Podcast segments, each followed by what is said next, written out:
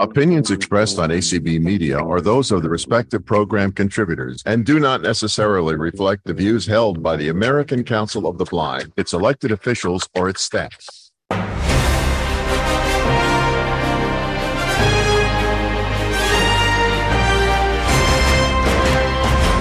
This is Sunday Edition with Anthony Corona. Every week here on ACB Media One, that's American Council of the Blind, Media One and soon after on all your major podcast catchers. Each week, we'll dive into the news, human interest, and discussions about the issues surrounding all of us in and out of the American Council of the Blind community.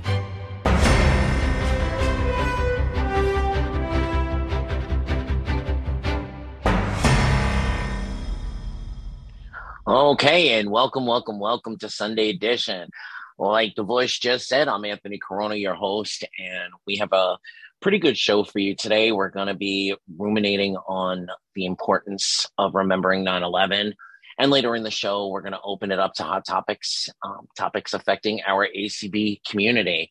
Before we get started, I wanted to mention a few things. We have recently spoken with Kim Charlson, and um, she was just quoted in a national article on voting and the voting process in Massachusetts, who has full electronic ballot return, um, subsequently using the Democracy Live system there in, in her area. But um, the ease and you know the rights that we all look forward to one day hopefully, united across the United States of America, being able to have an electronic ballot return option. So take a look uh, for that article in our show notes. Um, Leslie Spoone, as always, is collecting donations for the holiday auction. So you can reach out to her, and she'll be here on Sunday edition on October 2nd to talk about the auction and some other cool stuff. And we'll probably get some get up and get moving news with her as well. Um, three weeks from today, I have a really exciting show. Um, we're going to be breaking the show up in half as we usually do. And the first half is going to be using a sighted guide volunteer and using Envision glasses. There's a um, call an ally feature. And so, what we're going to be doing is going through that feature and demoing how we can effectively use some of our friends whether it be with Envision glasses or with whatever you know FaceTime or whatever use of technology will open up a eye to eye kind of experience. But how can we maximize what do we what do we ask of our sighted volunteers if they are helping us in that way? How can we streamline the conversation so we get the best? So we're going to go through a bunch of scenarios. In the second half of that show i'm really excited. This is something that i've been working on for a couple of months. Um, we're going to speak to a few folks who have guide dogs with dual purposes. Um, we're going to speak to a ptsd um, a war survivor who has an amazing dog and, and some of the uh, trials and tribulations that they go through. We're going to also speak to someone who has a dual uh, purpose guide dog as well, who alerts for seizures. Um, and the third one is a surprise, but it is going to be a really, really cool and great conversation. So please join me then. And the last two weeks of October, there will be Sunday edition guest host, Um, Andrea DeClotz, who won the auction item guest host Sunday edition and hosted a couple of weeks ago is going to come back uh, for the weekend of October. I believe it's 21st.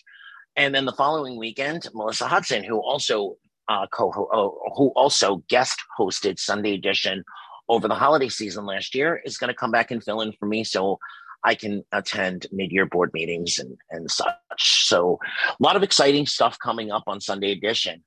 Um, Sheila is here hosting with us. How are you doing today, Sheila? Anything interesting you want to talk about today? Mm, no, I'm anxious to um, hear this conversation. And I do want to mention that tonight on Blind and Beyond radio show, Anthony will be my guest to talk about his experience during 9 11. And um, do you want to shout out how they can experience Blind and Beyond?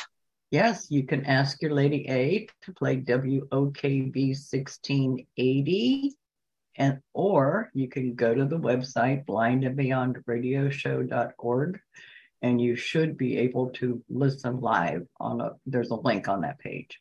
So it's going to be a very good show. And that's at 7 p.m. Eastern tonight. Thank you so much for, Mhm. for, for making that happen. I'm really excited to to join you guys tonight. Awesome. Katie Katie Frederick is guest ho- is guest streaming for us as Byron is off on a New York City adventure, and we wish him, wish him all the fun that he deserves. Hey, Katie, how are you? Any um, exciting BOP news to share with us? Um, nope, I don't think so. We're just continuing to work on the blog. Um, that's a main project for us. We do have something exciting coming in October, so stay tuned for that. All right. Well, thank you for stepping in. We I love when you come to Sunday edition. All right, folks. The first portion of this show we are going to recognize today, 9/11. And um as some of you know, I was very honored to have received the Ned E. Freeman Excellence in Writing Award, Writing Award this year at the uh, convention from the BOP. And um, the article was my experience 20 years uh, later from 9 11. And as I recount in the article, I'll, I'll, briefly kind of give you my experience here and then we'll open it up for comments and, and um, recollections.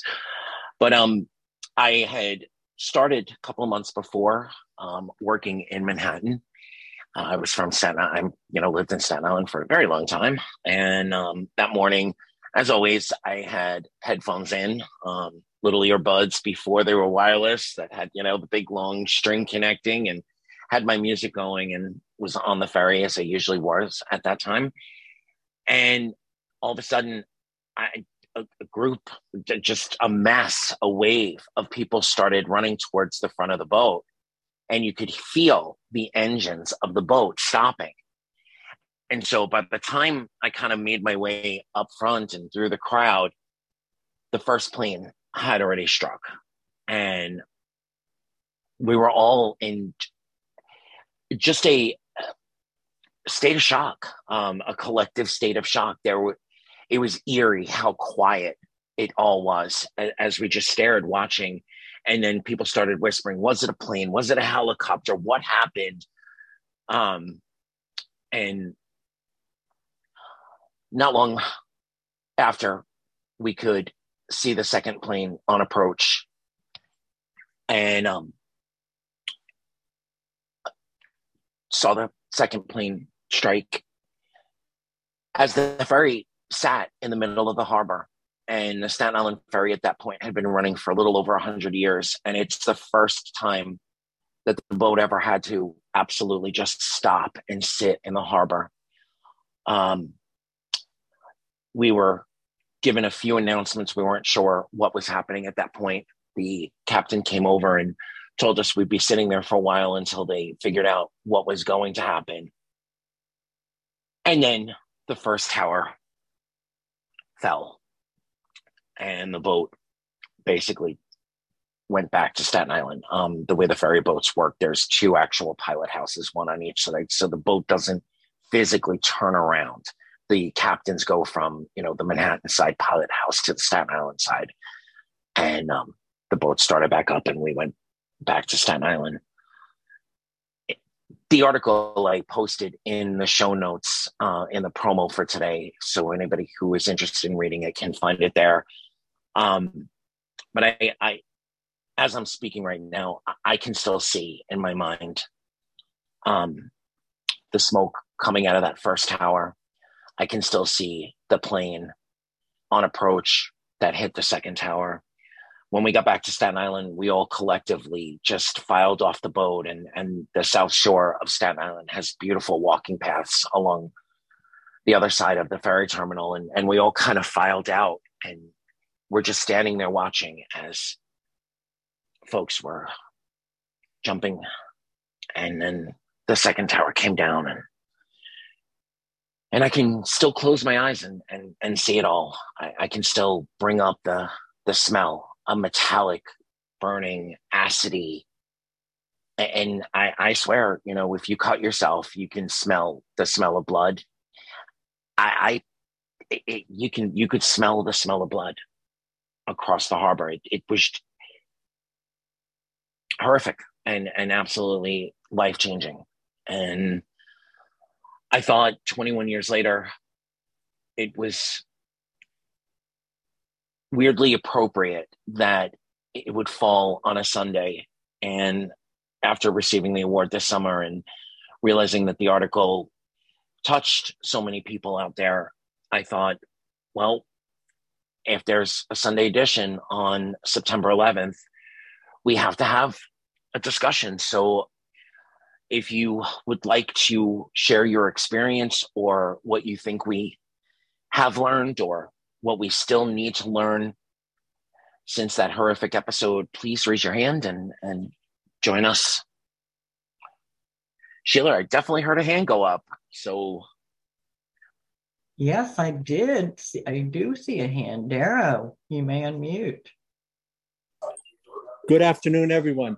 Anthony, I'd like to share my experience. I have two different uh, view or two different perspectives. One is the fact that uh, at the time I was in charge of all amateur radio emergency communications in the state of Connecticut, and we immediately mobilized because we knew that the cell phone towers would never handle the traffic that was going to be necessary. So we did that and we mobilized that. I worked with the people in New York and Long Island to provide. We didn't we didn't provide the communications for the fire or police departments, anything like that. It was all the uh, organizations, uh, the periphery, if you want. Uh, just, yeah. like the like the Red Cross, some organization. So I was involved in that quite a bit, and that took quite a bit of time.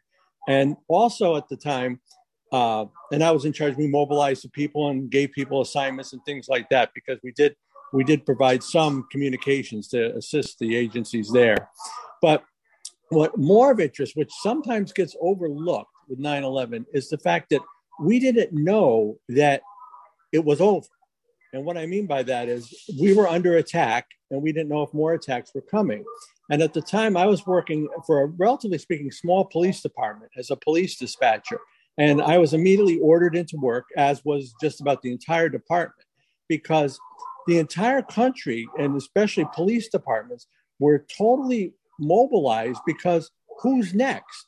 Nobody knew that the threat was over. And, and, and we learned later it was if the planes weren't grounded, it would have continued. But at that day and that time, nobody had a clue whether there was more terrorism to come and things like that. So I worked a very, very long shift that day and normally the chief would yell at us if we had the TV on, but he was actually in the dispatch center with us watching the TV that day. And so I'll always remember that day. And when the, just quick note, when the plane actually, uh, the first plane hit and the second plane hit, I actually was watching TV. And uh, I remember exactly where I was sitting when it happened, just like you. You remember exactly where you were. But anyway, those are my two perspectives of, of what I did on 9 11. Spence, you have an interesting perspective. How many calls came in from you know residents within you know the police jurisdiction of what's happening? Are we safe? How, you know, how much communication was coming in from just regular citizens one needing to know what was happening? A lot, and what and this is a good thing is that in during that day and following days citizens would call in anything they saw that was suspicious. And that was really good. The public was so much on alert. And yes, they were all for, you know, they didn't turn out to be anything, but nobody knew that at the time. And and we took a lot of calls. That's why I got ordered in because they needed more dispatchers on duty. Yeah, and you, you brought up an interesting point, um, and, and I debated whether or not to to add ancillary details into into my article but cell phone um cell phone reception went down immediately um you know i i stayed in the ferry area for maybe an hour and a half. I, I honestly I, I time it felt like it was days and it felt like it was seconds at the same time. But by the time I, got home there were like 35 messages. I still had an answering machine at that point on my machine, you know, calls from my mom, my sister, aunts and uncles, cousins, friends, you know, who all all knew I, I went work, worked in the city and, and took the that ferry, um, you know, and just what's going on and are you okay? My father actually worked in on the Lower East Side, not that far from from the site, and bridges were closed, the ferry was shut down, trains stopped running, and so whoever was in New York, whoever was in Manhattan, was trapped. And there was no cell service, and there were hardly any payphones available at that point. So you know, people were out of communications for hours, and and in some cases, you know, a day or more. Um, my father, hours and hours later, ended up walking over the Brooklyn Bridge and and had to get somebody to come and pick him up from from Staten Island in Brooklyn. That was the only way to get out of the city. So thank you for bringing that perspective to us can too. I, because can I can I give you one more quick New York City story of that day? Um, yeah, absolutely. Okay, this is Grand Central Station. Of course, most commuters had made it to New York by the time this all happened by 8:30. Mm-hmm.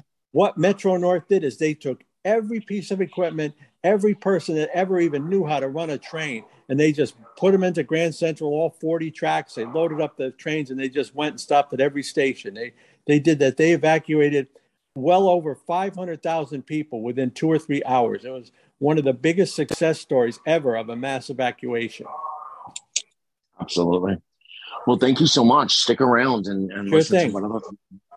Sheila, who's up next? Maria. Hi, Anthony and everyone. Hi. Hi, definitely a very important show and an important conversation.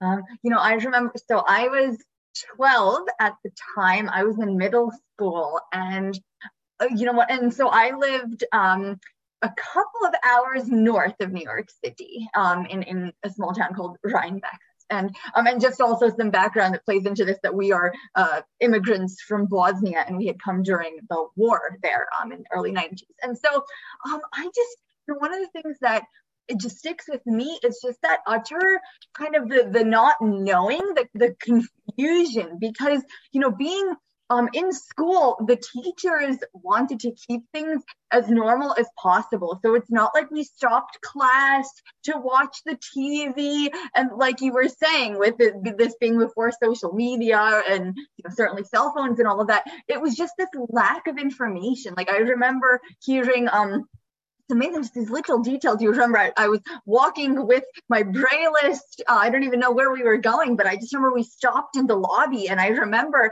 exactly who you know whispered to her that you know a plane has hit the world trade center.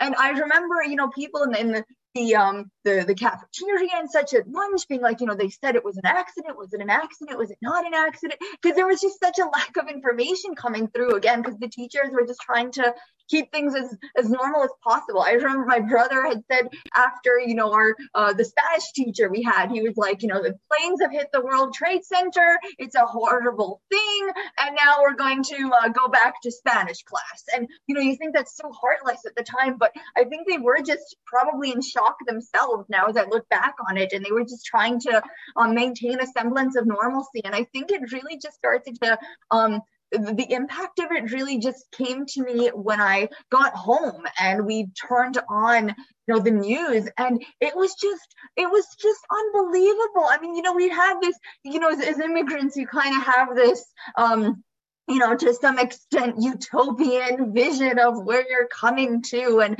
it was like my parents were like, oh my gosh, it's happening here too, you know, in terms of a, a war and, and then attack and such. It was just unfathomable. And, um, you know, I remember we stood outside just with, you know, some candles. I mean, we just felt so helpless. Like, what, what do we do? And I remember the cars, you know, going by and um, just honking their horns in, in solidarity. And, you know, my um, family in, in Bosnia and Croatia, you know, you think New York, you think New York City, and they don't know. And of course, they were hearing this on the news and, you know, calling us to see if everything was okay. Oh, and I forgot to mention during the school day, um, one of the things, so, um, you know, at one point, um, there was a thought that one of the hijacked flights was the Delta flight. And, um, one of uh, my classmates, his dad uh, was a Delta pilot at the time, and so I, I, definitely remember his, you know, distress and worry and such as to, you know, whether his his dad was alive and whether that was his plane and such. And so um, yeah, it was just definitely, and, and you, you know, after we had found out that um, one of the firefighters was from this um, family that we knew who, who was originally from, um, you know, Croatia, and that he, you know, hadn't made it and such. And uh, but I just, for me, what what stays uh, in my mind is just this kind of surreal feeling. This just like this kind of this like out of you know body experience. Like I, I can't be witnessing this you know this is not how is this happening? This can't you know, be happening. yeah. Yeah yeah. And i think you know i really hope that we you know take i what is something that um you know sticks with me in the immediate aftermath you know the kindness that people showed toward each other and the way that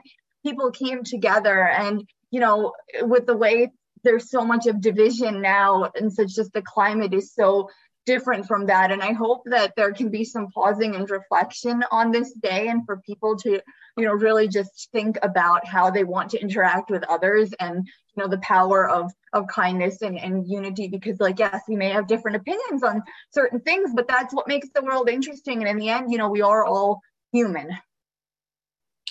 Yeah, you know, you bring up a, a couple of, of interesting points that that deserve reflection.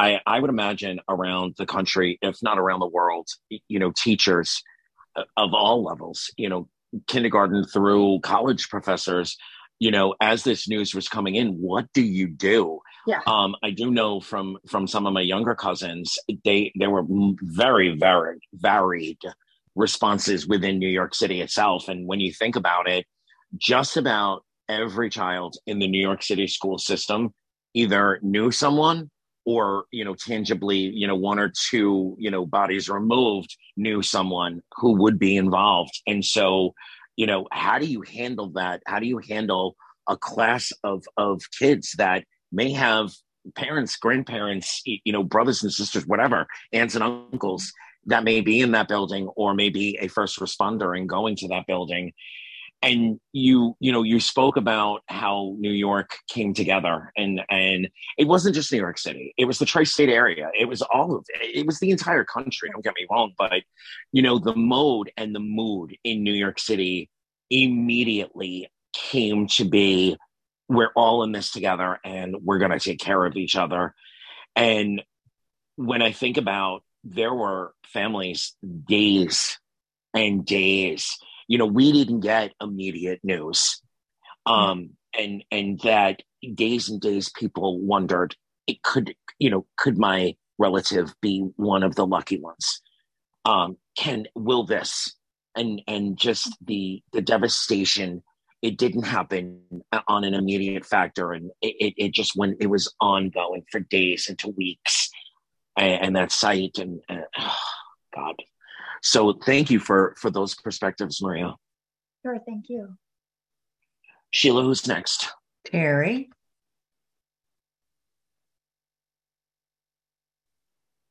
Terry, you can. Thank you, Sheila. Thank mm-hmm. you, Gabe, for um, I mean Anthony, for um having this call. September 11th means um, I can't believe it's been 21 years.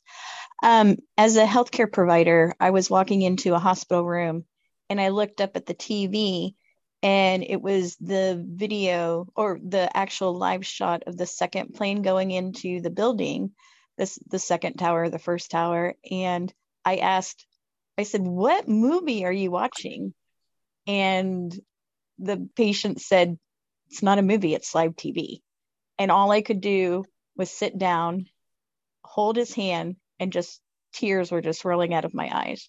And then, of course, my pager, even though I was here in Orlando, Florida, went off to report back to work because, like Dara was saying, the entire country, even though because the president was in Sarasota, we every person that was in a, a public service role was called in as an emergency because we did not know what the next thing was going to expect.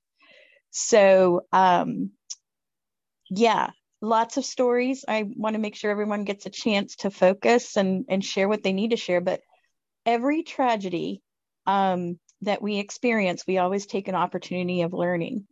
And the biggest thing is, is we got Facebook now, where um, when a tragedy happens, like we had the floods and the tornadoes and stuff like that, when you're on Facebook, it sends out a message to the zip code of your profile where you can yeah. respond, I'm okay, or I need help um, the biggest one we learned on 9 11 and um, was to take your phone, which now the software is updated, where you have emergency contacts.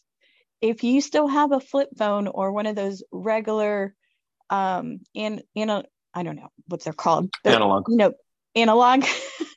and what you want to do is you want to put ice in case of emergency. So that way, if we find that phone, we can see, we can press the button and call that and help with the process. And all I have to say is, is um, Hurricane Andrew in 1992 was my first tragedy that I was first, you know, first truly involved. Um, they pulled all of the healthcare providers from Orlando that were able to go down there because the hospital was completely destroyed. And that was the most devastating um, thing I had ever seen. But one of the things I learned is we as humans rise up together and overcome tragedy. All we have to do is be there for one another and take it one step at a time. And Homestead is a totally different place than it was since 1992. But trying to send home the staff and everyone, you need to go home. And they're like, why? I have no home to go to. So um, there's several tragedies that I experienced in my 50 years of my life. Um, you know, Columbia blowing up. I actually was standing in St. Cloud Middle School, um, looking up in the sky and actually watched it. Um, and that's when I decided to change my career from becoming an astronaut to political science. and then I went into healthcare. but um, thank you, Anthony, so much for this call. Thank you so much, um, Sheila, for being our hostess. And Katie, thanks for streaming. Thank you. All right, Sheila, who's up next? Meryl. Good morning, Anthony Good and morning. Sheila and Katie. Um, this is, and everyone, this is a very poignant day for me because being a former New Yorker, um, I was not in New York then. I was in Maryland already. And um, I was home from work. I was on leave from Social Security and I had had major surgery. Um, so I was out of work for like six weeks, and I was wasn't even listening to the news. I was watching the History Channel, and all of a sudden, one of my good friends who was blind called me and told me what happened, and I thought, oh my God! And immediately, I was concerned because my sister worked in Lower Manhattan.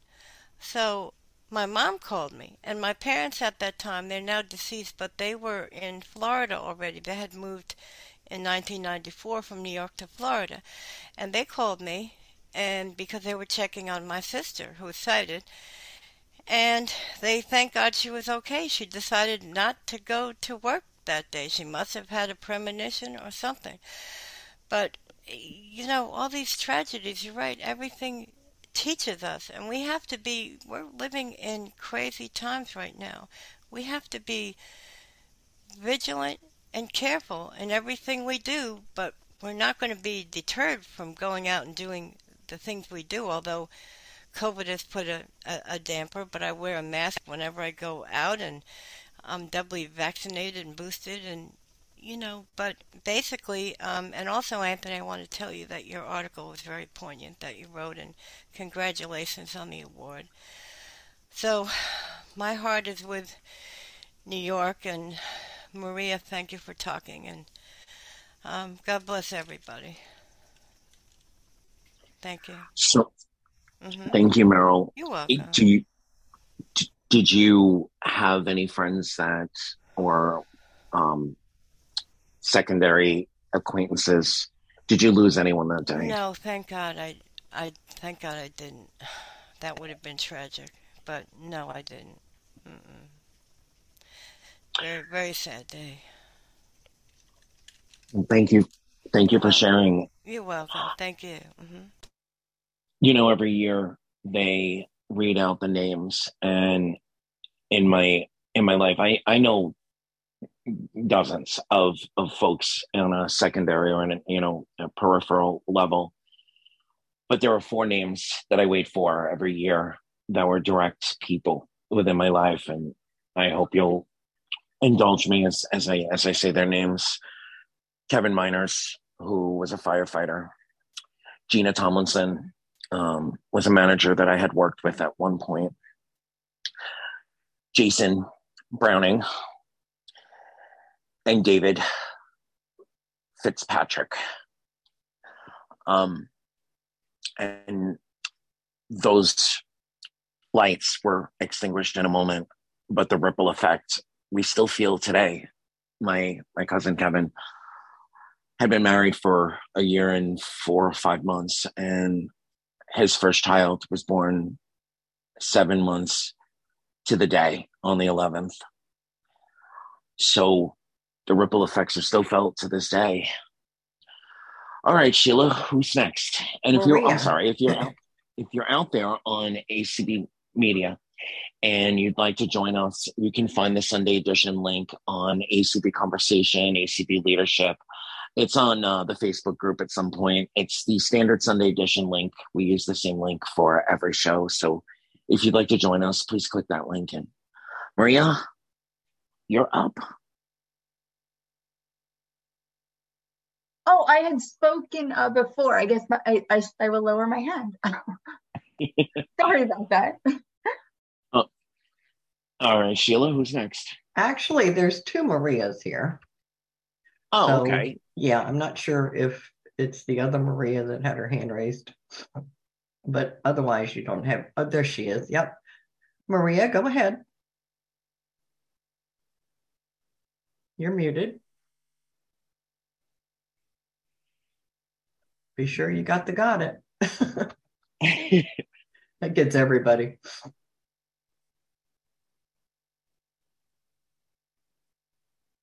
Well, that's the only hand you have right now.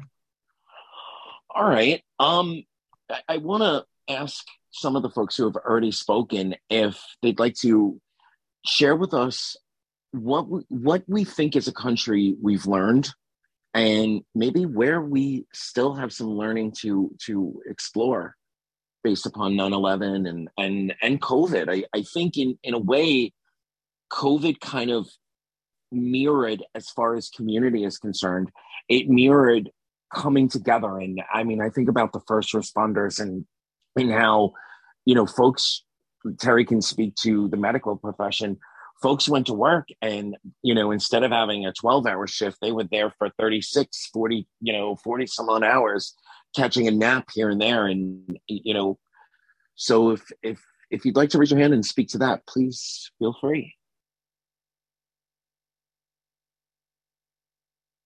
maria if you're getting an, a notification that the host is not allowing you to unmute that's because you have not gotten the got it and it might be easy for you to go out and come back in.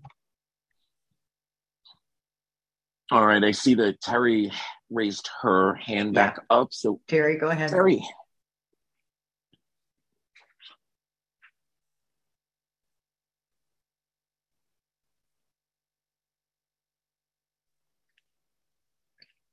Terry, going once. there we go. Nope. Okay. There we go. Well, she was unmuted. Can you hear me now? Yes. yes. okay, sorry about that.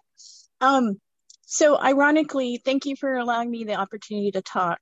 Um, I lost my sight suddenly on September 26, 2017. So my mom tells me that losing my sight saved my life because of all the emergency teams that I was on.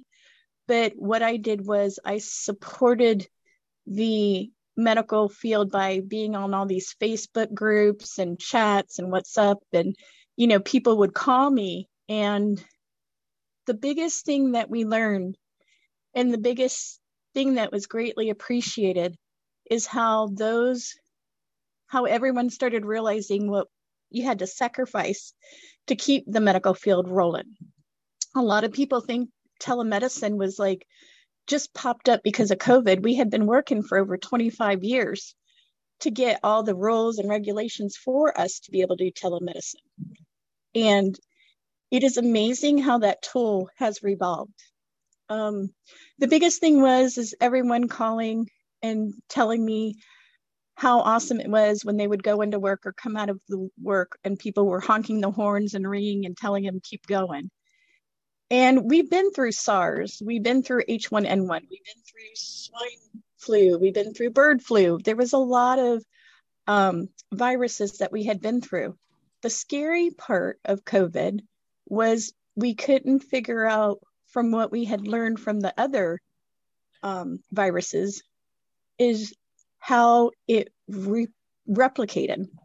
And that's why it took so long to get a vaccine together and, you know, all the information. And it just, everybody, yeah, wearing a mask is very important. But please remember good hand washing technique first. so I won't get on my soapbox, but anybody who, you know, you see the firefighters and the police and, you know, all the hospital teams, um, the biggest five letter word that they love to hear was thanks.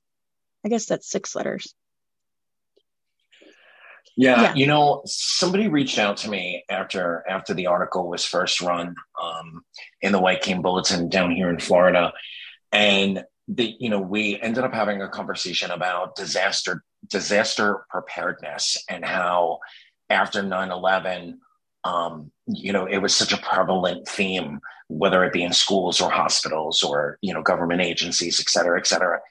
And that because of because of the 9-11 situation you know the country became so much more prepared for of course god forbid another attack like that but also for natural disasters and fires. And so from the medical perspective did it change disaster preparedness and, and regulations um, as much as, as, it did in New York and Ironically, it did not change, but just increased the number of times in a year that we did practice drills. Um, it unified the efforts, it unified the resources, but that really came off of um, when um, FEMA really took what Hurricane Andrew, that was really the big turner. And if we didn't have that hurricane in 1992, we wouldn't have. I mean, there's so many facts that didn't come out of Hurricane Andrew and also Katrina in um, Louisiana um, to know how to have back order, um, you know, the uh, the semi trucks to put the remains in to to dispose of and identify later, um, how to do decontamination. Um, we would have quarterly drills um, with the team that would be the decontamination team. I wouldn't say anything changed except the barriers of collaboration between city uh, county and state and federal. Um, it unified. We see what the replications were. Um, some of the challenges we faced with COVID um, that was unique was just our supply because the whole world stopped. And we ran out of saline, they ran out of epinephrine, they ran out of um, just basic medications in the United States because of all everything being produced outside for cost effectiveness. And I think now they realize okay, if this ever happens again, we need to have our able to produce it here. And that I would say probably impacted. But when it comes to policy and procedures, um, we we um, this would be great for us in the community to reach out to your local hospitals and EOCs, emergency um, uh, centers, and they do drills. And I am thinking now, I don't think we've ever had anybody from um, low vision or blind be one of the victims. Um, we would practice when a gym would collapse on a large group. Um, you know, each local area, they do different drills. Um, I was a I was a patient where we had a big airplane crash out at the airport, and you know of course because i was part of the flight team i got to fly in the helicopter but you pretty much are an actor or an actress and that might be something really interesting to be a part of a disaster preparedness um, there's two levels the first level is a round table discussion where you just talk out the situation. but then there's the real enactment and there are tons of meetings going on in your counties that you're not aware of, but we are always, I don't know if Darrow's here, we are always preparing for the next and learning from what happened. And I hope that answered your question, Anthony. It does, and stick around because I have a, a, few more perspectives that we can explore. But I think I heard a couple of hands go up. Sheila, who's who's next? Terry Pacheco. Welcome, Terry. Hi, Anthony. I have a couple of things in reminiscence. One of them is a reminiscence of 21 years ago today. And that was, we were in the ACB national office that day and our office was on the 10th floor. And that's what I remember is as be- as all of us coming in and standing, everyone standing in the window in my office, watching the plumes of smoke come up from the Pentagon. We were only less than two miles from the Pentagon. And leaving there, eventually leaving the office and going down to try and get a bus because we were afraid to we didn't want to take the sub the uh, metro and be stuck underground. Be- again because nobody really knew was this the end or is there going to be another attack? And we waited for the buses. We ended up two of us uh, thumbed home. Um, I think three Sharon and her sister and Patricia, I think, all walked to Arlington um, from the from from the office, which is a good walk. Um, I know each one of us. One woman that worked with us, Barbara Vodopek, did not want to go home alone. She came to our to our apartment and stayed with us until late that night, and it was it was just so unbelievable it really was. And yet, because we were watching it in New York and experiencing it in Washington at the same time, it was um, quite a time. But I think the other point that I want to bring up, and I think I can get through this, is 21 years, 20, 21 years later, what have we really learned yeah. from 9-11 that's still with us today. I my sister fortunately was on was flying in from logan into new york that morning and got on um, my other sister was driving her in and they went in early until she got an earlier flight. And she was in a conference room uh, with her the company that she works worked for right across the harbor, right across the river from the towers. And that's when they looked out a window and somebody said, What the hell's going on? kind of thing. Um, and they went up on the roof of the building they were in to watch, and they saw the second tower, the second plane go into the, the second plane go into the second tower. And, but you know, 20 years later now, 21 now, but over the past year, what has actually happened. And it must be happening with I don't know how many thousands of people. My sister now has a lung disease that's yep. eventually gonna it's eventually gonna do her in. That um, the CDC has congratulated her, and I kid you not, that's the way the letter starts. Congratulations, you've been accepted into our her into our health program um, with this NSIP from her being in New York that entire she was there for about 10 days after the from starting on the day of the uh, attack. And here's 21 years later and it's still affecting us affecting people in all sorts of ways. And you know yeah. both mentally and physically and it's something that I think we tend to, you know, uh, we have a short, we have short term media memory, but it's something that we really need to keep in mind that so many things that affect us at one point can continue to affect us throughout our lives in various ways.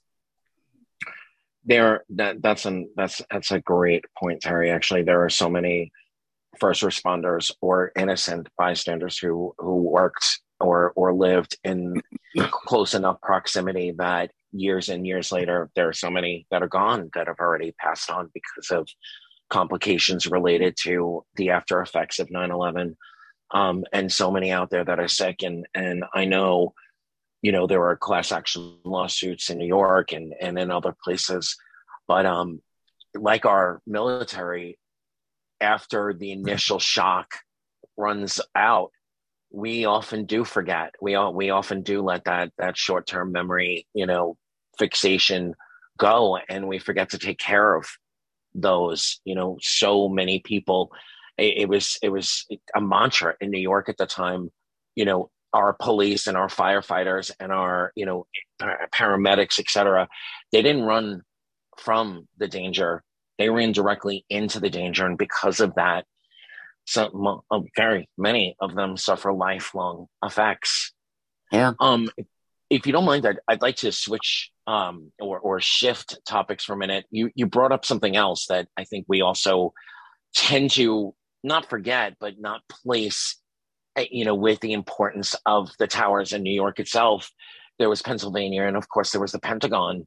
Um, one of the things I wanted to discuss today, and we'll get to in a few moments, was the the love in New York, the the strength, the solidarity.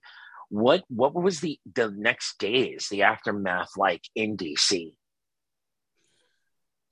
I think there was there was a lot of that. There was, I think, a lot of fear because for weeks after that. Um, you were wa- would be walking to work in the morning, and on this there were hum the hum Humvees on the corner on the corners of the streets. We had the Washington Post diagonally across the street from us, so we were pretty well armed around us. Um, there was uh, there was that, but there was there was a certain there was a definitely elevated concern for one another. I think the thing that um, because I think it brought back a lot of different emotions, especially for some of us who, you know, were beyond our 20s, shall we say, at that time, um, who had who had experienced. One thing I've always remembered about that in the day is when we were walking a couple of blocks to the bus stop. Was it was so quiet, but you could hear every car radio on, and it so reminded me of the uh, JFK assassination. And it was very much like that, I think, in DC. People were just astounded at what had happened, um, but very much pulled together. Um, there was, you know, a lot of, uh, you know, should, uh, uh, mixed emotions you know, it's kind of, I really do it. In a lot of ways, I compare it back to JFK's assassination. You know, there were people who always thought that there was something, you know, that it was terrible that Ruby killed Oswald, um, that kind of thing. And there were others who praised Ruby for killing Oswald. Uh, and I think there was a lot of that that took place too in DC. There was yeah. a, a, a caring for one another, but the overall um, pol- politics of it, if you will. I think it started some of the division that we unfortunately still have today.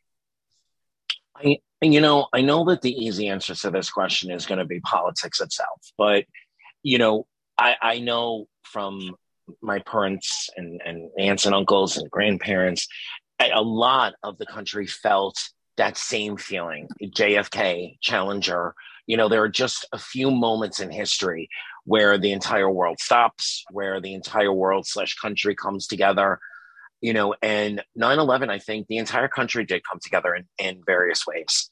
And especially New York, DC, um, you know, it changed the way we all felt about life. It changed the way we felt about about being a New Yorker, about being from DC. What do you have any perspective on why do you think it's different now? Something like COVID, or if God forbid another natural disaster or or attack happens, do you think we'll come together the same way we did 21 years ago? And if not, you know, what are some of your thoughts on on why we're different than we were then? Mm. I think we would come together like we have, like we did with the initial the you know like we did in 2020 with um, COVID. but I mean, look at COVID today. You've got people on, on all end, on all ends of the spectrum on that. I, I think we would probably come together, but I think it would be much more brief than it was back then. I mean, I know us New Yorkers and Bostonians still love each other. I always remember the I always remember the first game at Fenway Park when they put up the big banner "We love New York." yeah. After 9-11.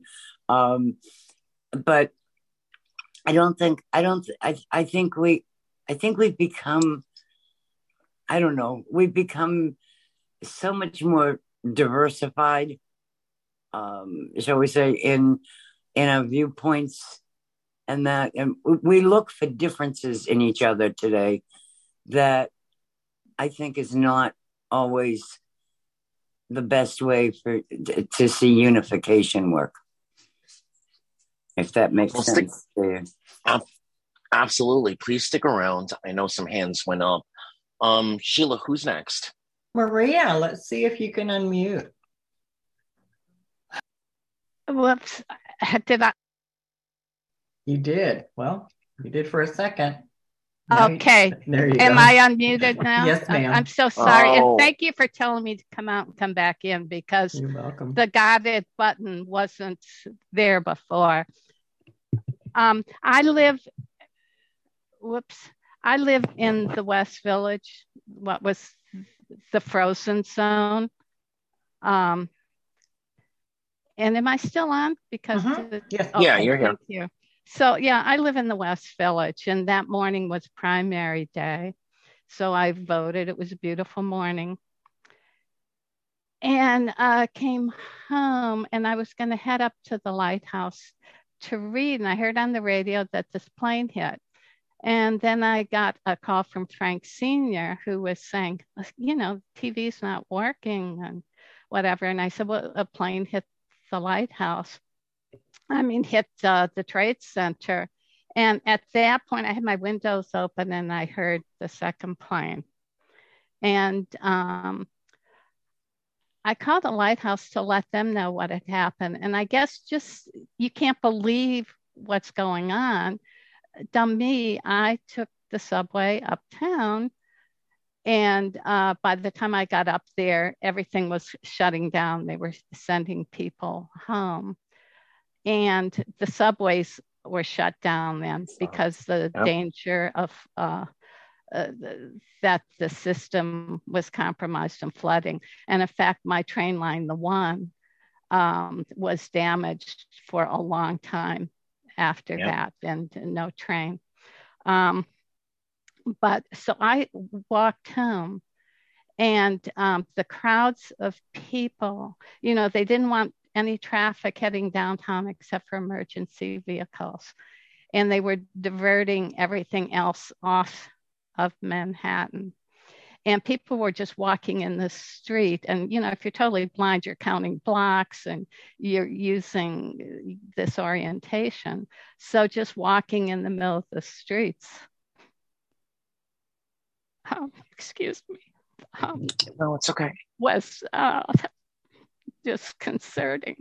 And um, three different people helped me. Uh, one was a woman who walked me down to 42nd, and then she had to veer off east. And then another gentleman, and then the last gentleman. Um, I see every once in a while still in the village. Um, and we were talking, you know, like going to hospitals to donate blood, doing uh, whatever we could. And um, 14th and it, it was locked down except for emergency. So anything below. And by that afternoon, you had armed military. Yeah protecting the area, the fighter jets flying over. Uh, big battleships came into the harbor, which was amazing. Um, my fire station on Greenwich lost every firefighter. My police precinct on 10th Street lost two officers. um, my best friend lived lived at that time. She's alive. She's moved. Um, she lived a block and a half from the trade center, and um, she later married an iron worker who spent three months on the pile there. Um, and there's a church downtown uh, where a lot of the first responders um, took respite for the weeks that they were working there. And it's just a beautiful, beautiful memorial, this church. Um, yeah. Where I am, you know, for three months at least, those buildings were still burning and the smell was yep. just hideous. But um, on Christopher, too, one of the other things I still get very nervous when I hear multiple sirens going, you know, rushing somewhere. But uh, back then, too, um, if you later on, as people were working on the pile, whether they could find bodies or partial remains, when uh, you would hear sirens coming uptown on the highway. These were uh, that they had found remains and remains. Yep. Um, and at the end of my block on the West Side Highway, uh, people just uh, for days would have offerings for the first responders, food, respite, whatever they could do. Um, but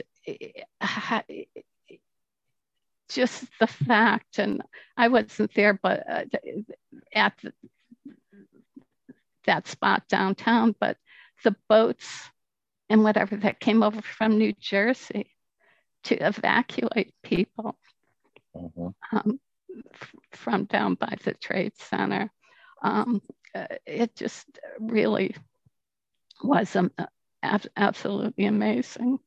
Um, and I will say, and I've mentioned it before, there's, um, I think on the karaoke, there's a beautiful song, Mary Chapin Carpenter, who wrote uh, Grand Central Station. And yep. it's about Jim, who's my best friend, married the iron worker um, who worked for three months on the pile. And um, he was HIV before this. You know, see, he was autoimmune. He was uh, compromised. compromised. He's still doing today, but to, to still go there and spend all that time, um, you know, just, just amazing. Uh, Thank you, Maria. You you are giving us a perspective that's really raw and and thank you for opening up your vulnerability and sharing with us and i you do want to say that you know for weeks downtown was frozen below 14th to yep. you could not get there unless you live there and your vehicles were searched. And um, but you know you were just grateful for the military that had come in to to help out. Yeah it took months for the one and the nine line yes. to to come back to life. And and all you know another there's so many things that that go uh, less recognized than they could or should because the overwhelming you know effect of that day itself but all non-essential city employees were asked yes. to take shifts on the pile yes. my father was a, a, supervisor for housing at the time and he worked for for weeks on, on the pile and all of that was put on barges. Most of it sent yes. to the landfill in Staten Island, but you know some of it was sent to uh, Virginia, some of it was sent to landfills in New Jersey. But they they 110 stories each. They yeah. had to excavate and and like you said, the West Side Highway, but under below 14th was filled with people making coffee, making soup, filling. You know, it's September, going into October, going into November. It was cold yeah. when they were you know, excavating and you'd hear the sirens every time they they found remains. You knew what that meant. Um, yeah. because they I, I, still had sight at the time and the way that it would you'd have a a, a police escort, you'd have a, a cop car basically clearing the west side highway for the ambulance Um, and all of that was taken to, I believe, and if I'm wrong, somebody can can, but I believe that the identification process was happening at the Jacob Javits Center, which is up the West Side Highway, mm-hmm. um, you know, about halfway up Manhattan. And so every time you, you know, every time you saw a police car leading an ambulance, that you, you knew more remains had been found. And this went on for months and months and months. And the other thing he said, the smell, the smell permeated below 14th Street for God, a, over a year. Mm-hmm. Just the the fire smell, the, the it's an unmistakable thing. And so thank you for sharing your perspective. Thank you. Sheila, who's up next? Pat. Pat, you can unmute. Well, um, I is I wanted to comment about 9/11, and after that, are we allowed to discuss another subject? Sure. We're, we're going to do some hot topics all right, all right. In, in, a few um, minutes. Okay, thank you. Um, numerous things here. Um, a friend of mine's parents, a farm adjacent, and the meeting place of the farm was where 93 crashed, and they were actually eating breakfast, late breakfast. And not that they witnessed it, they heard. Um, in 04, there was a terrorist attack in my neighborhood. It didn't get national news, and I actually saw one of the people. And uh, afterwards, there was a lot of fear because we didn't know if people were going to. And, uh, not like a, like 9/11. One of the aftermaths was the Homeland Security when we had a lot of anarchy in my city, I live near a park. But that park in my building was protected by Homeland security every weekend in the summer of 2020, and we'd take them coffee and donuts and thank them. Um, on 9/12, everybody just was just like loving and kind and you know Boston strong. I mean that's what we all you know walked around saying after the bombing in Boston. To our sister in New York, I totally race you and what everybody went through in New York. And uh, just it's, it hits me very hard, you know, on 9 My thanks to the, uh, I mean, I'm emotional about it. Uh, my thanks to the lady who spoke about her experience losing her eyesight, you know, five years ago. Mentioned telehealth, and I want to be very brief.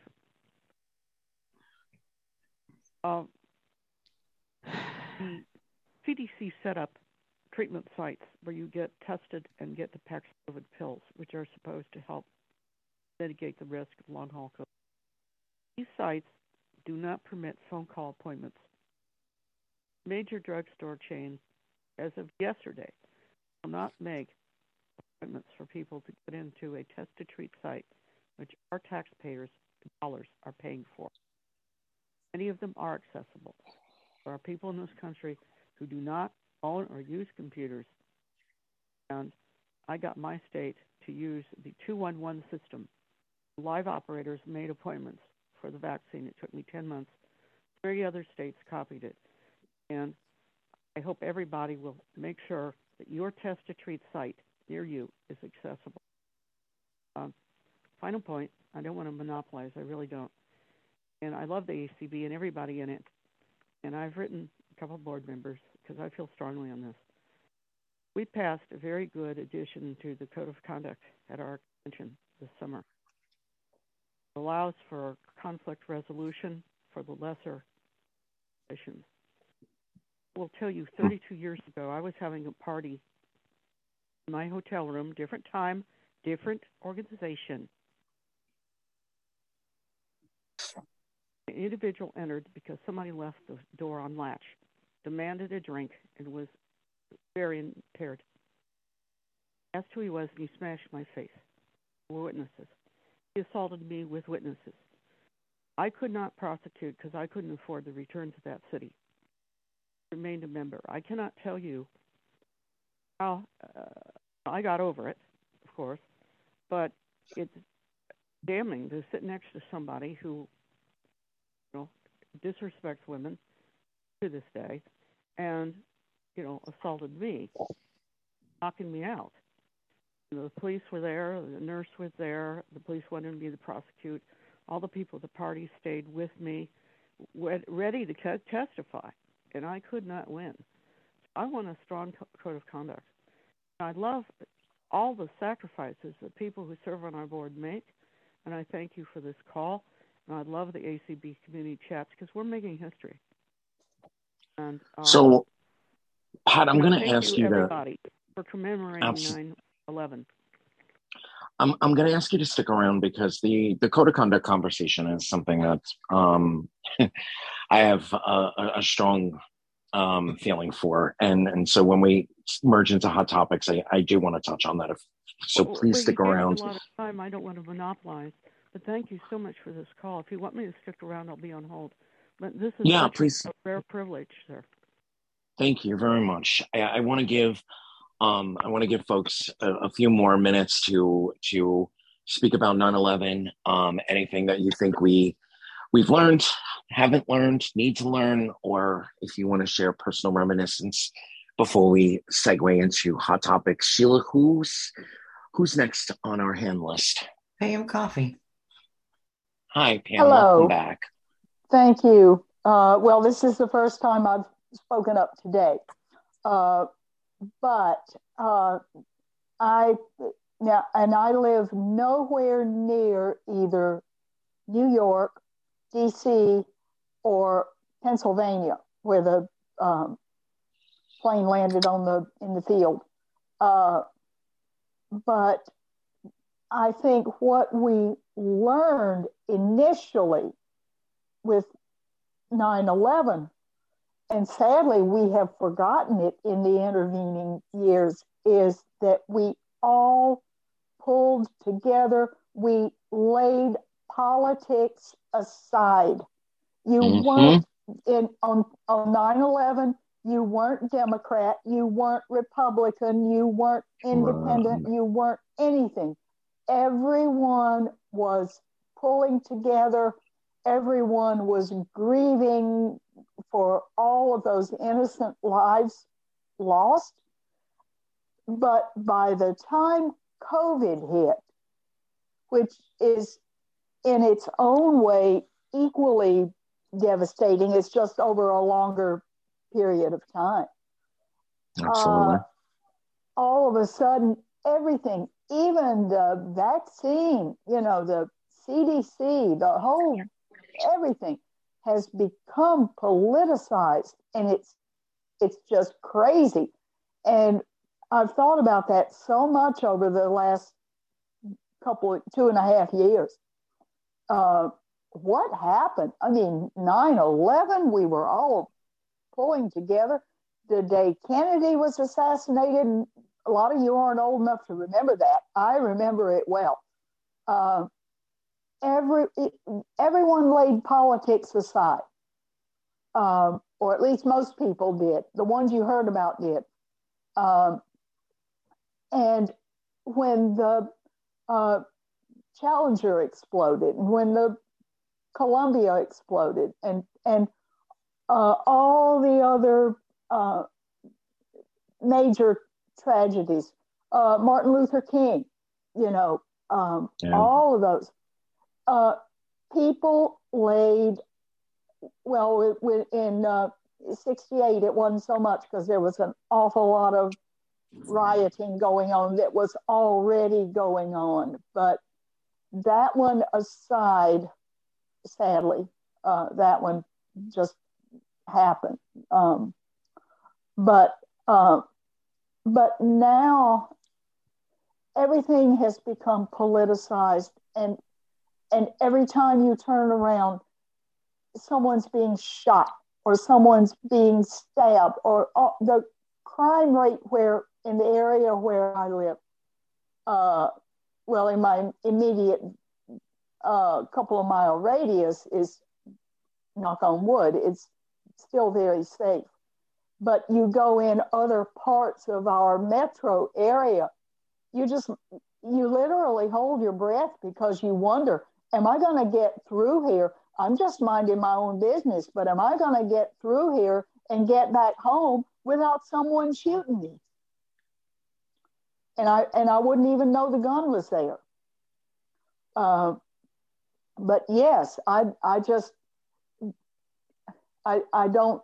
It's just hard to fathom how in 21 short years we've gone from pulling for each other, uh, some sense of unity, uh, to just factions everywhere. Just everything is is broken up and politicized and I don't know. I, I hope to goodness we never have another major thing like 9 11 but I can't imagine what would happen now with the climate the way it is if we did. And I'm going to shut up and let someone else have the floor. No. Thank you so much for for sharing your perspective. I I agree. We thank you. We were very much able to to say, you know, Republican, Democrat, Independent. Absolutely, absolutely. We're American. We're American. Yes, we're the American absolutely. people. Yeah, uh-huh. thank you. Absolutely, thanks. Sheila, who's up? Debbie Dethridge. Thank you, um, Anthony, for doing this program. Um, it's been a great program, and like everyone else, I remember where I was uh, that day. I was on my way to work. Uh, company that I worked for um, had a contract with the VA switchboard and walked in and TV was on and TV's never on unless something major is going on. And they asked me, they're like, well, do you know what's going on? And I said, no. So they told me. And it was just a weird, you know, feeling leaving work that day with no planes flying in the sky and just, um, I was just, you know, and listen, going home and listening to all the news and people coming together and um, just thank you for doing this program because they usually in communities they always have you know uh, activities going on in your local community but people may not be able to get to those activities so this is a way that people can participate so just thank you for doing this thank you thank you very much sheila that's all for now all right. Well, I'm I'm gonna say one more time. If if you want to reflect on 9/11, please raise your hand quickly. Um, it's wow. Um, a lot of emotion, and and I love what um was just said that you know we can't always get to community celebrations, and that's one of the one of the beauties of our ACB community and and of having ACB media that we can have calls like this and and we can grieve together, share together, hope for a better future together, and hope for the tide to turn back to a place where we're not wrong for being red or blue. We're American no matter what, and we can respect each other's political differences, but come together to be American when we need to be American. I heard Meryl's hand go up, so before I, I, you know, swerve over into topics, Meryl, do you want to give us a final thought about 9/11? Yes. Um, well, first of all, Maria H, your um, uh, thing was so poignant, uh, description of everything, because I um, although I wasn't in New York then, I, I know the West Village area, you know, very familiar with it. But one thing I wanted to say, Anthony, was that um, when relatives came from out of town in New York, we used to go to the restaurant. Well, we just went once, but Windows on the World, Windows which the right World. on the top Yep. of the World Trade Center, and it revolved around and it, you know i loved it and then to see those towers and everything destroyed it was just so emotional for me because i had actually been to the restaurant you know so thank you for letting me share Absolutely. Mhm. Thank you so much. you're welcome so we're going to talk um, about hot topics that are, are ACB topics or blindness related topics. Um, but Pat earlier brought up a, a really interesting piece of conversation that I think we can explore a little bit. For those who listened to the board meeting, or at least the board meeting part one, because it went on longer than I think anyone expected. So part two is coming up. Um, correct me if I'm wrong, Katie. I think it's Tuesday night at 9 p.m. Um, but one of the conversations was about the code of conduct. Um, first and foremost, any organization that um, is as large as ours and, and has such an expansive reach has a code of conduct, and, and the code of conduct needs to be in place for serious violations.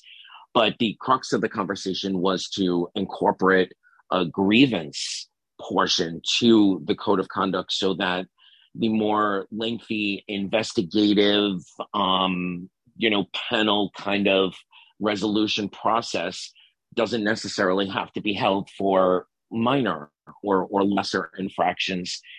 I do know that when that portion of the conversation concluded uh, there was a motion that had been made for the current documents to be um, frameworked and and at one point they were saying socialized but basically brought to the membership for review and and and to be able to comment before the october board meeting so i know that folks have had questions on when those town meetings will happen i don't know if our leadership is is going to come come out with a, a timeline for that but um Pat, if you if you had any further comments on, that conversation, please feel free to unmute because I, I do think it's important that you know we have a, a clear and transparent understanding of of where the process is now. I know folks on the board and and um, folks adjacent to the board have worked really hard to look at the process and find the best way as an organization to move forward. Pat, any comments? And anybody else who would like to participate in this portion of the discussion, please raise your hand. And again, if you're out there listening through ACB Media, feel free to click on that Sunday edition link and, and join us as well. Any hands, Sheila? She's here. Pat, you're muted if you want to make any, maybe she doesn't have any comments to make. I don't know, All right, well, she is here. She, know, she knows how to raise her hand. So when she Mhm. does, we will definitely come back to her. Who's up next? Terry. Suarez, not Pacheco. Hi, traveling Terry. Are you going to mute? All right, well, she's gone. All right. Um, Darrow. Okay, thank you, Sheila. A uh, couple things I'd like to bring up. Um, one about the code of conduct. There was a lot of talk about the framework and the process for this, and that that also was supposed to be shared with the membership. And uh, I know that um, at least one board member has been on this show already today, and uh, I'm hoping that people will. This can be made a lot more transparent because I listened to the board meeting and it seems to be kind of a mystery to me. It just what's really going on? What is the framework? What is you know? What is this new word social socializations come up? What is what does all this mean and what's happening? I, I really feel that in this particular case that that we're the board and well, I'll just say ACB, ACB itself is not being that transparent to the members. And what's the harm in circulating this thing? It's mark it up draft get, have these town hall meetings. Let's go. Let's you know what what takes so long on this. And Anthony, if if I could, could I bring up another quick topic? Sure. Okay. And and and you actually clued me into not clued me in, but made me think about this is that I think that we are using the term ACB community incorrectly. And what I mean by that is that it seems to have been, manifested itself to community means this small subset of ACB members that participate in Zoom calls. I don't participate in very many Zoom calls at all, but I still consider myself to be part of the ACB community.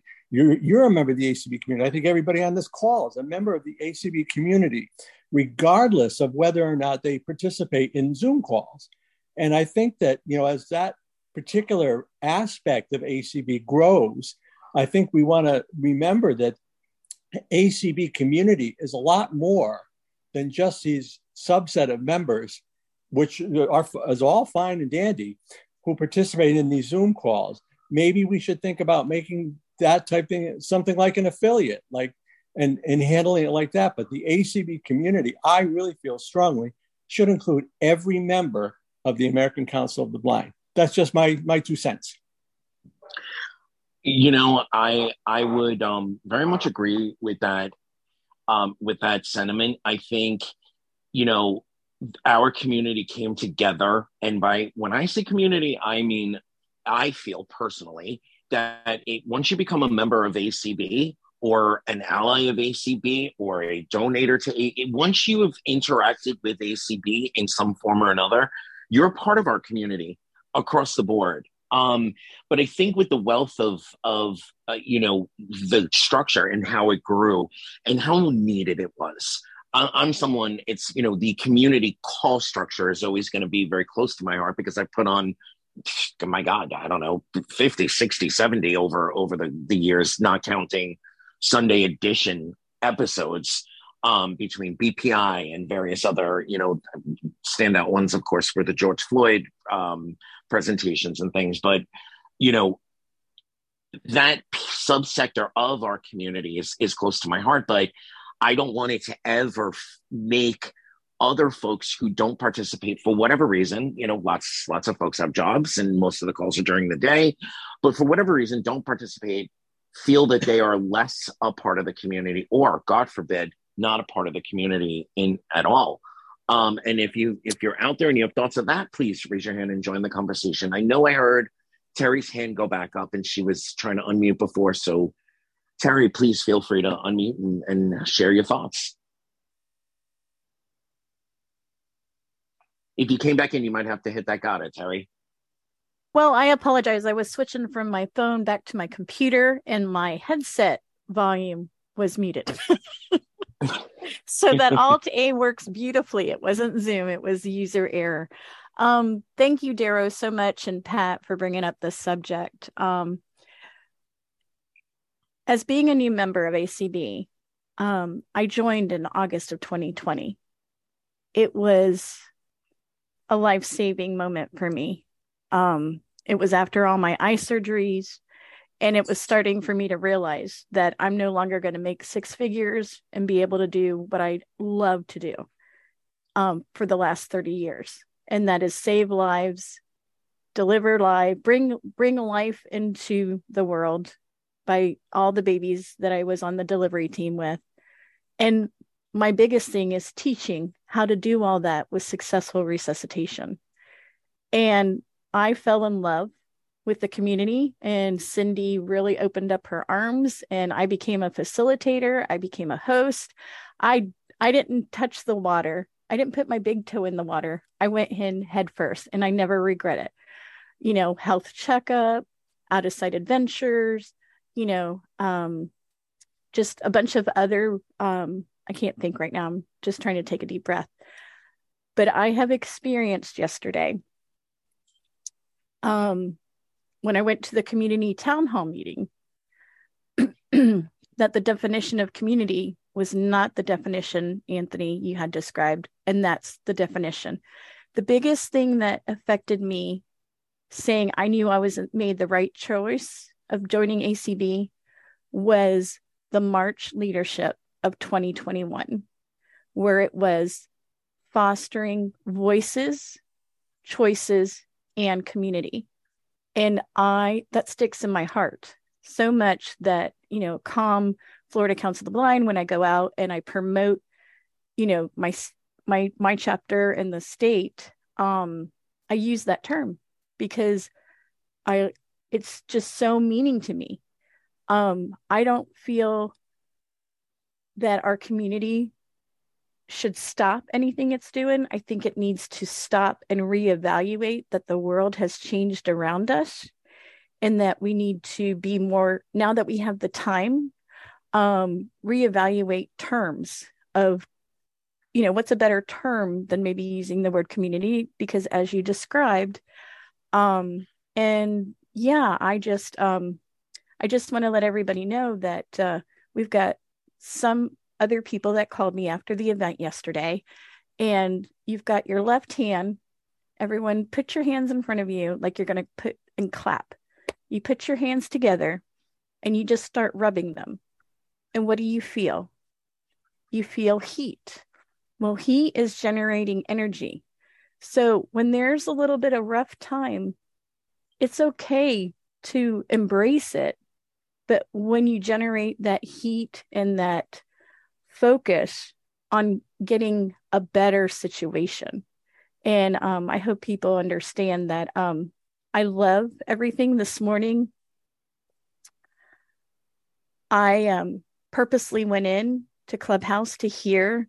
Um, I love the question of the day was would you choose to live 100 years in the future or 100 years in the past and if you weren't there um, i was sad that it wasn't recorded because it was an amazing i'm like this is the acb that um, i know but it's it was just really sad when yesterday i asked at a community town hall meeting to see what the other members are thinking about the forms that the board have settled in omaha and just at the board meeting that lasted till 12:37 in the morning um we're going to get it out. And it's like where are those forms? Just let us read what you got and let us have an input now.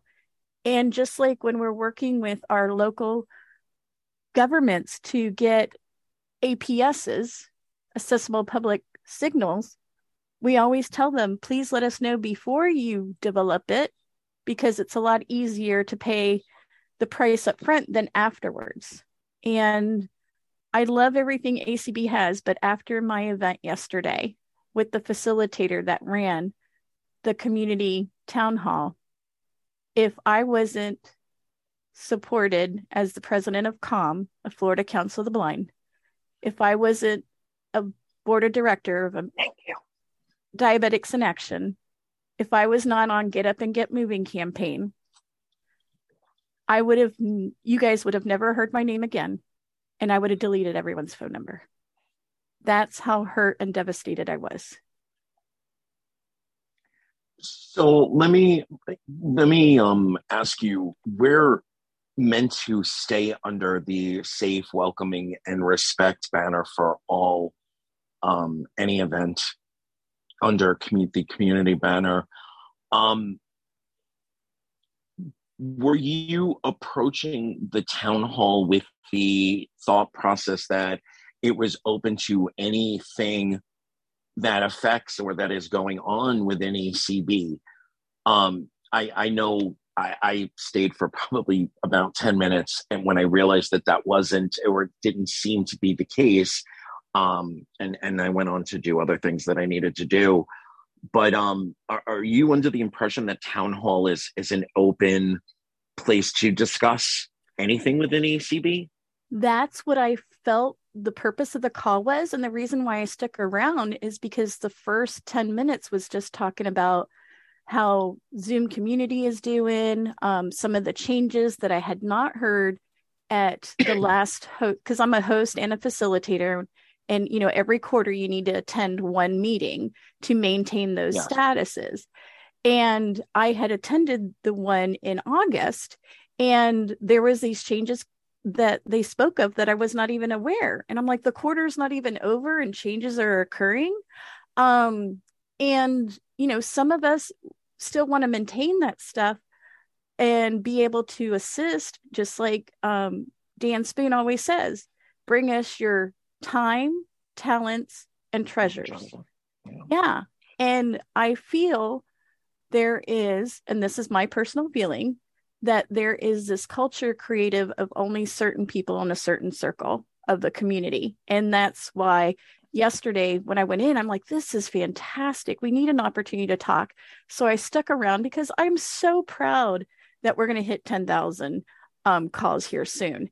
Um, you know, as you know, um, you know, I did cause a lot and then I drifted off because the rules and was just the return of investment, the ROI of my time. I would spend anywhere between 20 10 to 20 hours per call for you know out of sight adventures. And, yeah, absolutely. and health Yep. checkup. And I don't know if Darrow's here, um, but we are going to be um, collaborating. So I know a lot of people were asking me, you know, when are you going to bring back health checkup? And I'm like, I don't know if I will, um, because, but um, I we will collaborate. The team is coming back, and we're collaborating with Diabetics in Action. So Wednesday evening at eight o'clock, um, we will be with Diabetics in Action talking about highs and lows, hypoglycemic, highs and low sugars, emergencies from 911 to the hospital.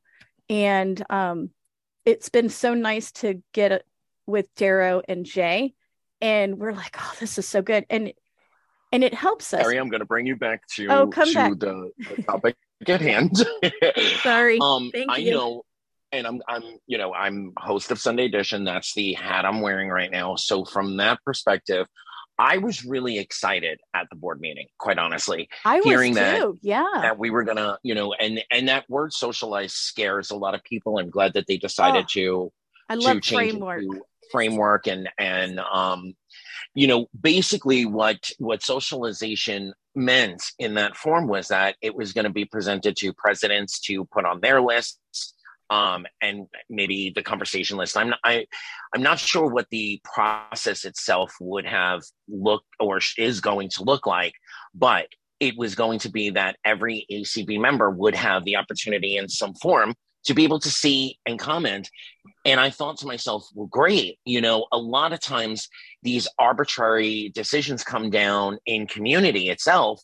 And maybe this town hall is an opportunity to comment on future um, future changes to policy surrounding facilitating, hosting, et cetera, et cetera. But it was more, okay, these are changes we already made and this is why we're doing it. Thank you. Follow, you know, follow the new rules and, and have a good day. Um, Yeah. Whereas I, I personally had expected it to be more of a session where we're going to listen and and and then respond based upon how we feel about proposed changes. So, Well, I'm sorry, I didn't mean to interrupt you. Um, you know, I keep hearing everyone talk about how this is a grassroots organization. And what I experienced yesterday was totally not. Um, when I literally asked the facilitator, you know, first I asked, may I? Because I realized that the conversation was not going to be changing, that it was going to stay focused on one aspect, one tool, one part that's done a lot of great things for our members. I but realized not our community. exactly. Well, I mean, our memberships, you know, um, yeah. No, no, I, I'm, I'm okay. So you know Yeah. what? Stick around. Let's let's see if, if if folks have some comments on this piece of the conversation. And Pat, of course, you know, please raise your hand if if you have any follow up comments. Sheila, who's next?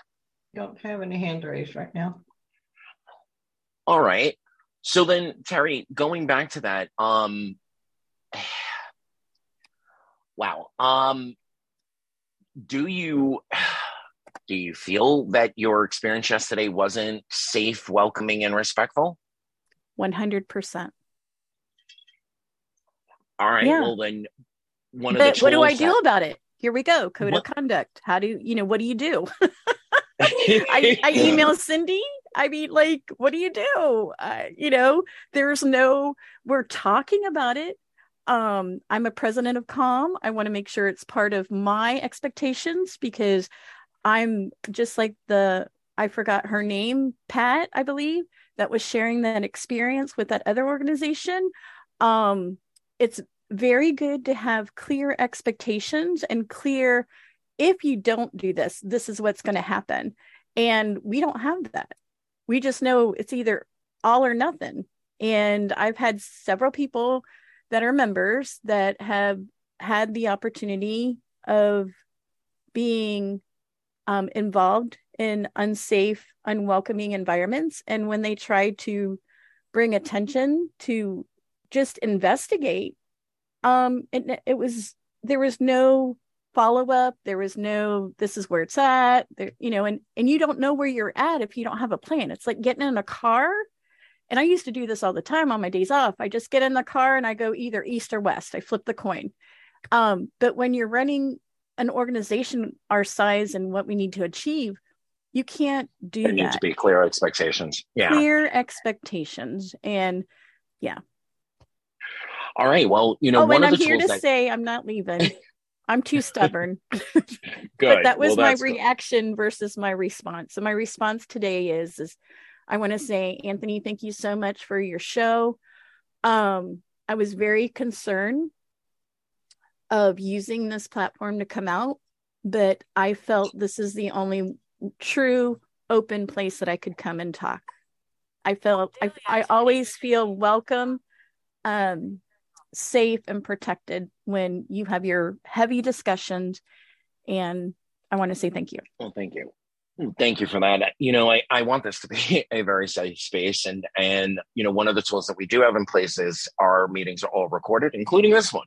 So I'm, I'm sure that can go back and be, and be reviewed. And I really hope it is. Um, stick around. I heard some hands go up. So maybe we're going to get some other perspectives on this, but I, I do, I do believe this in my heart. And that's why I'm still with ACB. I think we want to do our best. I think we want to do well. We may be bogged down in processes. We may be bogged down in in one sector thinking it's this way and another sector thinking it's that way. But it's conversations like this and hopefully future town halls that will be a little bit more inclusive that we can get to those places together. So Sheila, I heard some hands go up. Who's next? Terry Pacheco. All right. Oh, board member, you you, you hit Peter. Terry meet Terry and go on. I think we've met once or twice in the past. Hey, Terry. hey, Terry. um, and Darrow mentioned that at least one board member had already spoken. So I said, I guess I'm going to have to get back on here again. So you can blame Darrow for it. um, I listened to a good bit of yesterday's town meeting, town hall, whatever they call it. Um, there were some things that came up in that that, that very much disturbed me.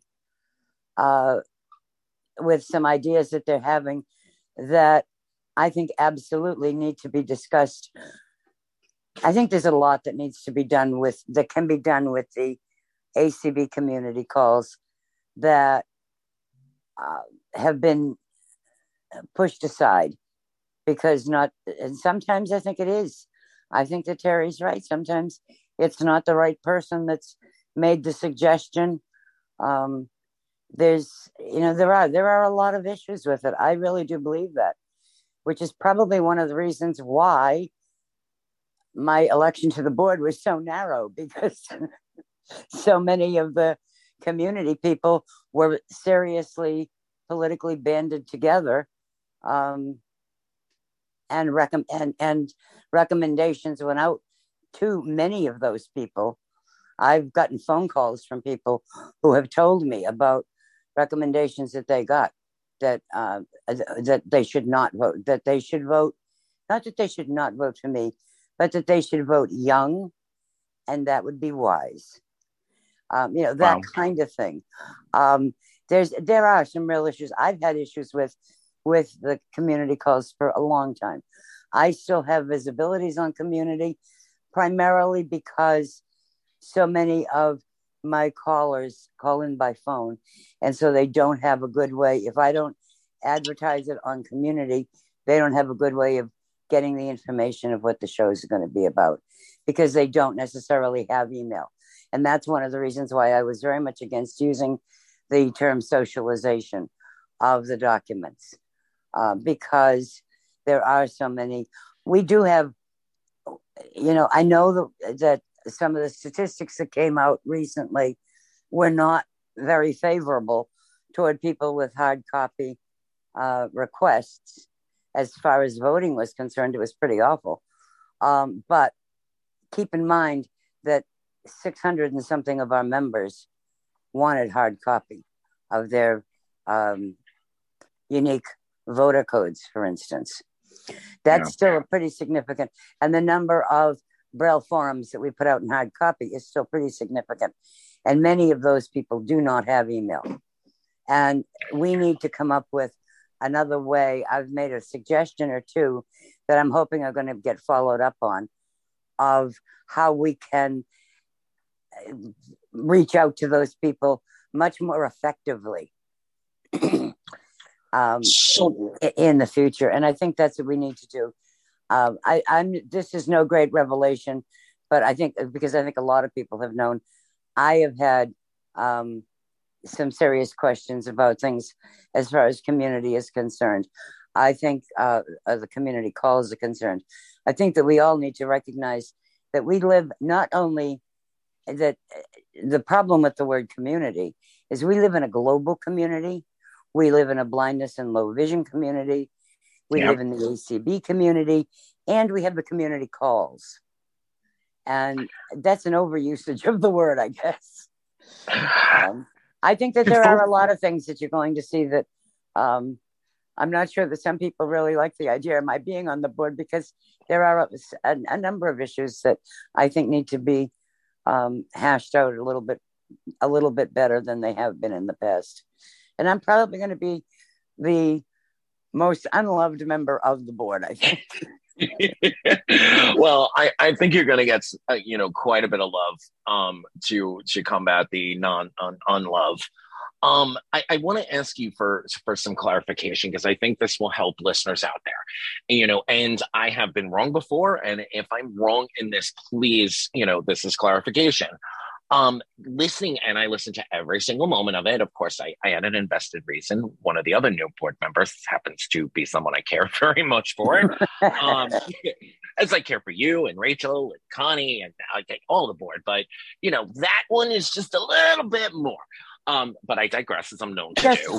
my, my interpretation around that portion of the conversation was that um, I don't want to use the word socializing again, um, passing the framework around for the membership was a test for future, not only for the code of conduct, but how we can get the most efficient um, and broad range member inputs for all sorts of initiatives going forward. That this was going to be uh, this town hall um, structure of putting information out and then opening up conversation in a town hall structure was going to be a, a framework that would then be turned into a process for how to do this for things like community, things like special interest affiliate, um, you know, concerns, et cetera, et cetera, you know, anything that would need to be turned into a policy or a procedure, it's, you know, going forward, that this would be the framework that we use to I, what's another word than socialize, but to, you know, again, get the most effective membership input. Did I interpret that wrong? And if those of us that are out there, that if that was what we thought, did we interpret that wrong? Um, I don't know that you interpreted it wrong. It certainly isn't quite the way I interpreted it, but I think that could be because I'm going to ask you a question. Um, and that is, how do we get the people you know, as someone said earlier, the ACB community calls are are uh, participated in by a subset of our organization. They are Absolutely. not the majority of our members. So what we really need to be doing is communication that's going to get out to ideally every single member, but at least to a majority of the membership. And whether we've had 10,000 calls or 1,000 calls, eh, the question is how many of our actual members are are in those numbers on a regular basis. And I think that that's a, probably, though I don't have justification for it, but uh, my sense is that that's a is that it is not the majority of the calls. That's number one. Number two, let me let me make this suggestion to you. This is something that this is something that I've brought up, and let me ask you: Would we or would we not be able to reach far more of our members if we had a like we have the um, 800 the old 800 number the 800 system that they put the community calls on every day um, that they put the listing of the calls on every day What if we had one that put, even just put ACB related issues that are on media? That Yeah. because so many people have, though they may not be into email or something or Zoom, but they have an Echo device in their house, and the, and in that way, we could reach so many more of our members. Ideally, I think it'd be great if we had um, individual lines for each of the streams uh, for ACB Media on the phone, so that people could know what's coming up when on on the various streams of ACB Media. But that's probably further down the road. But I think that our quote unquote socialization of things should include a way to get to let people know all of this. But Terry, let me ask you when I was Well- listening to the board meeting, didn't that get voted down? Like, wasn't it No. stopped that they're not going to hand out the framework, that they are going to just keep discussing and create another one before they present to us members? They- no, No. no, Okay. No, so they- what was no, the first not- one that failed? Because I no. listen, I stayed up with you guys and right, Terry. All right, Terry, Terry, let us let, Let us, us- let us so try this. That was dis- It was- that was it- discussed, and it was it was actually shot down. The final motion was it was going to be uh, uh, whatever that word that they chose instead of socialization. It was going to be sent out to all the presidents and various other lists so that it would have as much exposure to the membership as possible, and then there would be town halls held for the feedback. That was the final motion that passed. and other Yeah, but and where- other when did ways because I this? specifically put in there that this needed to go beyond community. That, that- that it started out that they were going to do community calls on it, and that's when I said it needs to go past beyond community.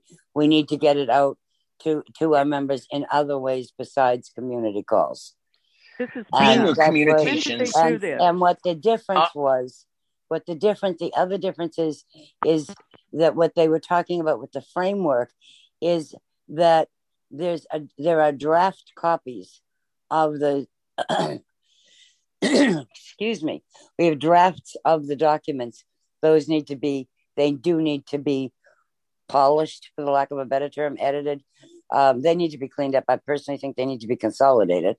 Uh, they need to be straight to, to be more clear for the for, before they're put out to everyone. And i'm hoping that chris bell and his committee have been doing that so that we might could get some kind of an update on it tuesday night. I don't know that that's going to happen because the agenda is already closed but hopefully we'll at least get some kind of a we'll get some kind of an update on where that all stands right now. But that's what it was those were drafts and they were not the, anything like the final documents to go out I want to so i answer hope your that question. Ter- Wait, can people? I want to answer Terry's question as a as a communications person. Um, I won't call myself an expert, but you know, working with the Associated Press for ten plus years and all the various other communications projects I've done gives me an insight. Um, and and from my perspective, and again, I'm only a Sunday edition host at this moment, but from my perspective, we have a you know a fairly good tool called Constant Contact. Um, and so when the drafts are polished to a point where they're ready for member input, we should utilize Constant Contact, our ACB Media Stream 10, which is always community information, um, and the phone line where you can call in and get your community call information. You could also press a button and get the document information.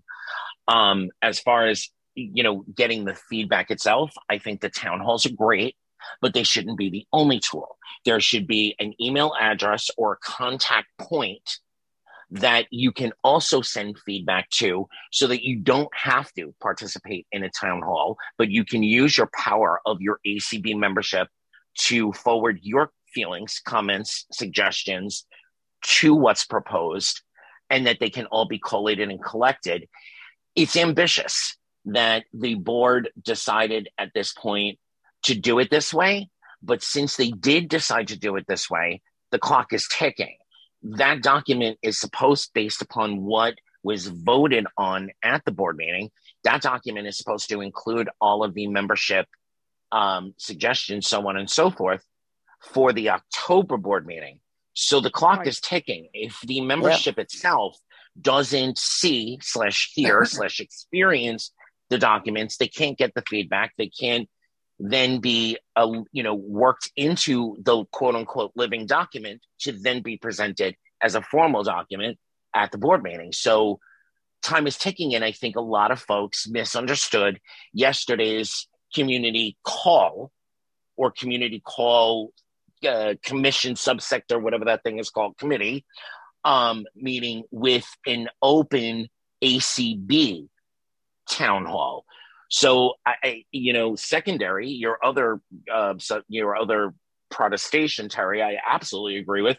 I think at some point we need to do some brand changing and some name changing so that we get clarification of what is community and what is community call. All right. I, I know I heard a couple. Sure. Is that Pat? Yeah. Yeah. Okay. Yes, please. First of all, Terry, thank you for this dialogue. I felt really badly for people who responded because I started to take the conversation away from the media, and people were criticized for responding to my, my comments. And that made me feel personally very badly for those people. I thought when they said town hall that it meant town hall. There was no nothing up on the list saying you may not discuss X or Y or Z. I don't regret saying what I said. I thought what I said was appropriate, I think what I said today was appropriate, and I'm grateful to the board. But they, it has been said at a board meeting that we will receive documents. Yeah, the time is clicking. Uh, the clock is clicking. The other thing I wish to say, and this touches to the future of Schaumburg, there are a lot of people who have broken laptops or are not going to 11 quite yet, or whatever, may not have full access to Zoom codes. And um, I'm right now I'm fighting this COVID thing, and I hope to be better in nine months. Um, the you know a lot of people uh, may not be desirous to go running all over creation, attending meetings, and might want to use Zoom uh, to participate in future convention events. How do people get these Zoom codes? And no one has ever really thought about that. I really appreciate the labor of love of every board member. And I suppose there are a few that don't uh, agree with me. Uh, Terry Pacheco, I voted for you. Um, you know, I I believe in proper uh, creative contributions to an organization that I believe in. And uh, if it's a town meeting, town hall meeting, if it's a closed meeting, it has to be defined as a closed meeting, in my opinion. I don't mean to be harsh, but um, also, if we're going to have a, co- a code of conduct, there has to be a clear understanding, as in my opinion, at least. I don't know everything and don't propose to, a means of implementing it. And I thank you so much. And I'd also like to see uh, exactly what we're doing now with open topics more often than we have on the community calls, because I think this is very healthy for a organization that fights for civil rights. Thank you. Thank you. I do. I, I do want to respond to one thing. I, I think we learned a lot uh, through the virtual conventions, and then uh, absolutely this year with the hybrid convention. Um, Deb Cook Lewis, I'm going to shout her out, and you know everybody out there knows we agree on a lot of things, and we disagree just as fiercely on a lot of things. But I think she did an amazing job getting out the codes and information for this year's convention. But there were opportunities for learning, and I think that the team are looking at those opportunities for next year. So um, hopefully they will, for lack of a better word, circulate, aka socialize, those ideas with the membership before they become policy for next year's convention. Um, and I think they're going in the right direction. They started um, what was called the Special Interest Circle, as well as the convention planning meetings. Um, at, you know, every month leading up to convention. So a lot of those ideas coming into this year's convention were circulated with leaders, but maybe this next year we can also circulate it with members because even though some of us are leaders, we're also members and we may get some really great ideas from members who aren't quite ready to be leaders yet. All right, we are coming to the end of the show. I can take one more hand, but we will stay for a few minutes off air to to finish this conversation. Sheila, Anthony, Anthony, Yes. this is Terry one more time.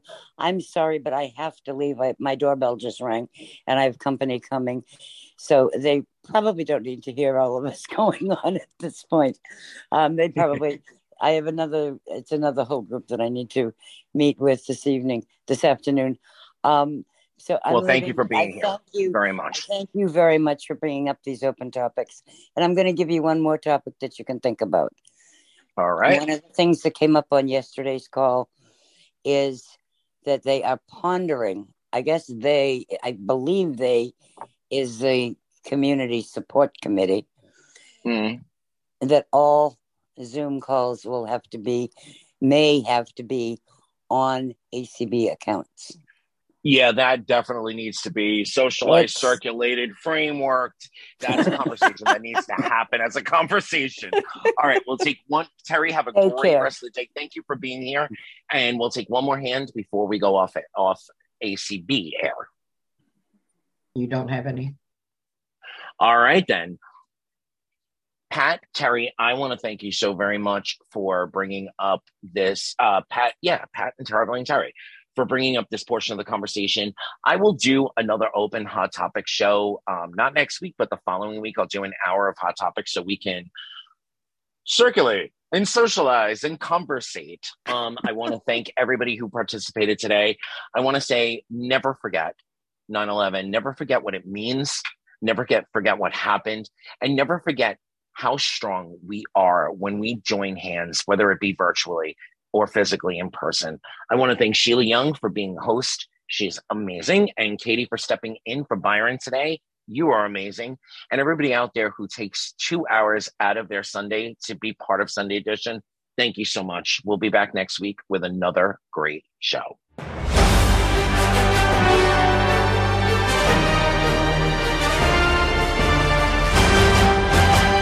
You've been listening to Sunday Edition on ACB Media. Stream one. That's American Council of the Blind Media, or wherever you listen to your podcasts.